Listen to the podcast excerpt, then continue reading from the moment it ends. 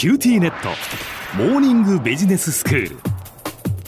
今日の講師は九州大学ビジネススクールでマーケティングがご専門の広垣光則先生です。よろしくお願いいたします。よろしくお願いします先生前回はあの陳列とかレイアウトが購買にもたらす効果ということで店頭マーケティングの分野のお話をしていただきました、まあ、例えば歯磨き粉と歯ブラシの例が出ましたけれどもそのどういうふうに陳列をすると消費者のその購買行動に影響を及ぼすのか。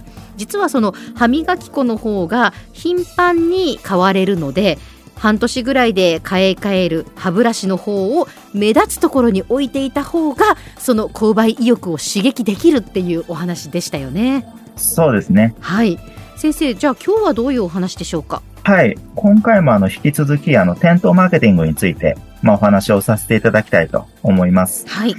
前回のお話思い出していただきたいんですけれども、歯ブラシも歯磨き粉も非計画購買になりやすい商品なわけですね。はい。で、あの、非計画購買、復習ですけれど、お客さんが最初からこれを買うぞっていうふうに計画を立てて、まあ、買いに来るような商品ではなくて、お店を訪れて、まあ、その商品を目にして、ああ、そういえばそろそろ買わないといけないなっていうふうに気づいて、それであの、買うのを決めるような商品。まあ、そういったもののことなんですよね。いいで、そういった商品なんですけれども、お客さんにお店の中で目にしてもらって、ああ、買わないとなと思い出してもらわないといけないわけです。うん、ですので、なるべくパッと目につくところにあの配置をした方がいいわけですね。はい。ただし、あの、お店の棚のスペースには、あの、限りがありますので、まあ、どの商品を優先して配置するかっていうのはしっかり考える必要があるわけですね。ええで、前回はその商品の回転率にま注目して棚の配置についてお話をさせていただきました。はい、回転率があの比較的高くて頻繁に買う機会の多い歯磨き粉なんかはお客さんが自分で商品を探してくれるので、必ずしも目立つ棚に置かなくても、それほど売り上げには影響しないわけです。うん、で、逆に回転率が低くて、お客さんがあまり頻繁には買ってくれないような歯ブラシのような商品はですね、目につくところに優先的に置いてあげた方がいいわけです。はい。では、あの、小浜さんにあの質問したいと思います。洗濯洗剤と柔軟剤では、どちらの方がお客さんは買う頻度が高いと思いますか？やっぱり洗剤の方じゃないですか？洗濯洗剤の方が買う頻度が高いかなって思いますが。そうですね。洗濯洗剤の方が、まあ、柔軟剤よりもあの買う頻度が高い商品で、うん、ある研究によれば、あの柔軟剤の1.5倍の頻度で洗濯洗剤を買いに来るっていうことが分かっています。はい。で、言い換えると洗濯洗剤の方が回転率が高いわけですね。うん。では、あの、ここでちょっと問題を出したいんですけれど、リキッドタイプの洗濯洗剤と、パウダータイプのあの洗濯洗剤。うん、で、あとあの柔軟剤。まあ、この3種類の商品があるとしますね。で、この3つの商品を、ある一つの水平な棚に配置するとします。そうするときに、柔軟剤をどこに配置すればいいかわかりますか？ええー、もう一つの水平な棚なんですよね。そうですね。端っこよりも真ん中の方が目につきやすいのかな？ちょっとよくわかりません。そうですね。あの、小浜さんがあのおっしゃる通りなんですよ。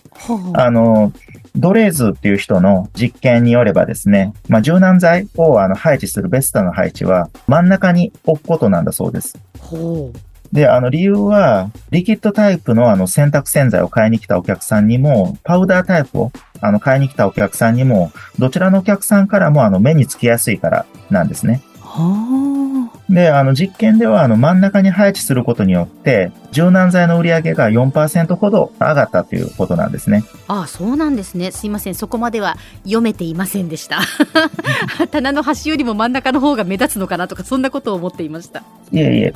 えっ、と、もう一つ、あの、聞いてみたいと思います。はい。あの、2種類、リキッドタイプとパウダータイプの洗濯洗剤、あとあの、柔軟剤。うん、で、まあ、この3種類の商品があって、まあ、柔軟剤は、まあ、先ほどの話にあったように真ん中に配置するとしますよね。はい。で、もし、リキッドタイプの洗濯洗剤の売り上げを増やしたいなっていうふうに考えたときには、右側と左側、どちらに配置すればいいと思いますか？ええー、これは、店の作りにもよるんじゃないかと思うんですよね。例えばそのレジに近い方が右側ならば左側の方に売りたい商品を置く奥まで行かせたいからとかこう入り口の位置とかなんかそれで変わるのかなって思うんですがどうですか？そうですね。あの、近いですね。まあ、一般的な回答としては、右側に配置した方が売り上げが上がりやすいということがですね、小売現場の経験則からもそうですし、いくつかの研究からも明らかになってるんですね。はい、で、このことはあの、右側選択バイアスっていうふうに呼んでいます。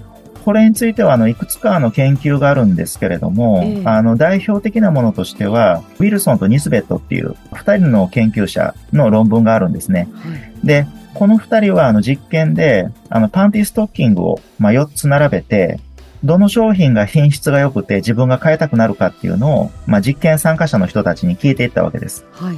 で、そうすると、一番右側と答えた人が、全体の被験者の40%。で、右側から2番目を選んだっていう人が30%っていう風にですね、右側を選んだ人が非常に多かったんです。ちなみにあの一番左を選んだ人は12%で、左側から2番目を選んだ人は17%だったそうです。へえ、なんで右側にそんな優位性があるんでしょうか？右利きの人が多いから、そういうこと。何かこう秘密があるんだろうなというふうに思いますけれども、ちなみに先生、そのこの実験で使ったストッキングというのは商品の違いはあったんですか？実を言うとこの実験で使ったこの4つの商品、全く同じ商品だったんですね。ほう。ですので、あの違いは、右側に配置されているか、左側に配置されているか、陳列の場所の違いだけだったんですね。なるほど商品は同じだからやはりまあ右側の方がよく手に取ってもらえたっていうそれが分かったっていうことですねでは先生今日のまとめをお願いいたしますはい。今日はあの前回に引き続いて、まあスーパーとか、あとドラッグストアなどといったあの小売店のですね、陳列とかレイアウト、それがどのように売り上げに影響をもたらすかということについてお話をさせていただきました。どの商品を優先して目につきやすいところに配置するかっていうだけではなくって、どの商品を買い手側から見て右側に配置するか。このことについてもお店側にとってはの決めなければいけない重要な判断だっていうことが言えるわけですね。今日の講師は九州大学ビジネススクールでマーケティングがご専門の広垣光則先生でした。どうもありがとうございました。ありがとうございました。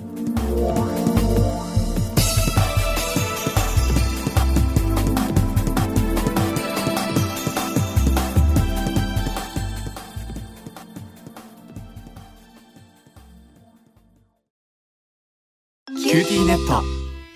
私を捨てて他に乗り換えるの？君は僕には高嶺の花すぎたんだ。それに彼女はありのままの俺をそのまま受け入れてくれるって。今お使いのスマホそのままで。